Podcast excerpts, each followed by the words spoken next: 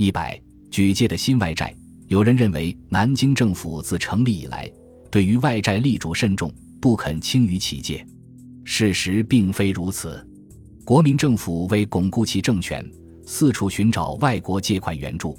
二十年代末，美国政府的主要财政顾问普林斯顿大学教授甘莫尔是决定美国向国外政府提供贷款的最有影响的人物之一。一九二九年初。国民政府特别邀请他组织一个财政顾问委员会来华进行财政指导，其根本目的是想通过他从美国获得借款。一九三二年至一九三三年间，蒋介石多次派宋子文赴欧美国家寻求贷款，报纸上亦不断披露政府与外国秘密接洽借款的消息。一九三五年三月八日，财政部长孔祥熙宣称。中国政府对于国际对华贷款极具希望，然而，外国贷款并未像政府盼望那样源源而来。究其原因，主要有三条：第一，一九二九年至一九三三年爆发的全球性资本主义世界经济大危机，是政府寻求外债的努力遭受挫折的主要原因。伴随这场经济危机而来的是资本主义世界信用危机。许多国家未按期偿还所负的国际债务，德国、意大利、匈牙利及大多数拉美国家纷纷单方面宣布停付或缓付外债，而债权国一方面由于本身的危机，另一方面又由于国际间普遍的赖债行为，不愿冒风险出借巨额资金，而拒绝向国外提供贷款，国际借贷市场陷于停顿，资本输出几乎停止。据统计。美国的外国有价证券发行额从1928年的13.25亿美元，到1933年降到160万美元。英国亦从1928年的5700万英镑下降到1933年的800万英镑。这种信用危机对于急需贷款的中国政府来说，无疑是一场灾难性的风暴。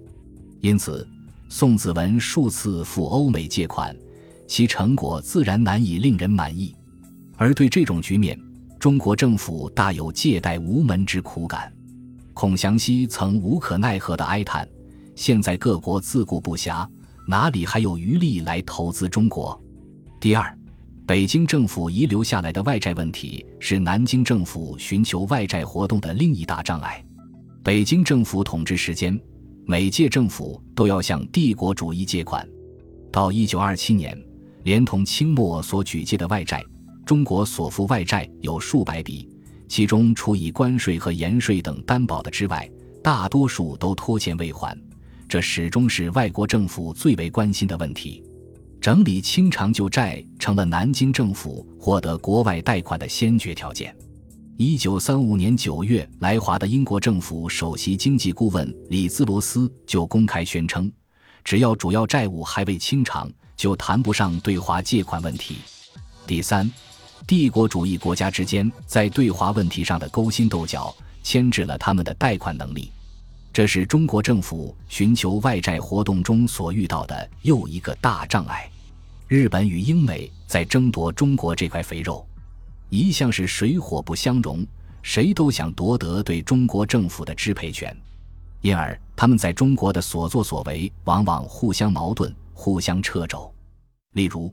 在世界资本主义经济危机浪潮过后的一九三五年二月，日本向南京政府表示愿意贷款援助中国，英美立即作出反应。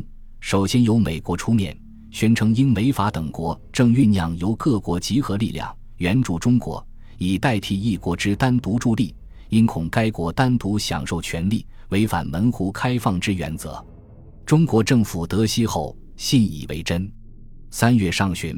当孔祥熙准备与各国进行相当之接洽时，日本政府自知难以同美英政府抗争，只得让步。由日驻华大使有吉明出面宣布，日本并未以任何经济力量援助中国。于是，美国罗斯福总统也对记者宣称，英美借款给中国问题虽在考虑，但不会有新的进展。国民政府及其希望的国际贷款顿时化为乌有。上述说明，南京政府力主慎重借款的说法是不符合客观实际的。虽然困难重重，经过政府的努力和周旋，在本时期的后一阶段，还是借了一些外债的。这是有案可查的十四项，共计金额二百八十三点八万英镑，三千三百二十九点九万美元，四点五亿法郎，二百三十三点一万海关金单位，九千二百万元法币。另据杨格估计，中国在这几年得到实际使用的铁路信贷总额约有四千万美元。一九三七年中期，德国为中国政府提供信贷也有四千万美元，共计八千万美元。总体来看，南京政府所借到的实际外债还不如其偿付外债的实际支出多。从财政的角度来说，他举借的外债并没有起到平衡预算的作用。政府平衡预算主要是依靠内债，依靠搜刮国内人民来度过财政难关的。南京政府在一九三六年至一九三七年间所借外债，主要用在铁路建设和国防建设上，对经济发展和抗战准备起了一定的作用。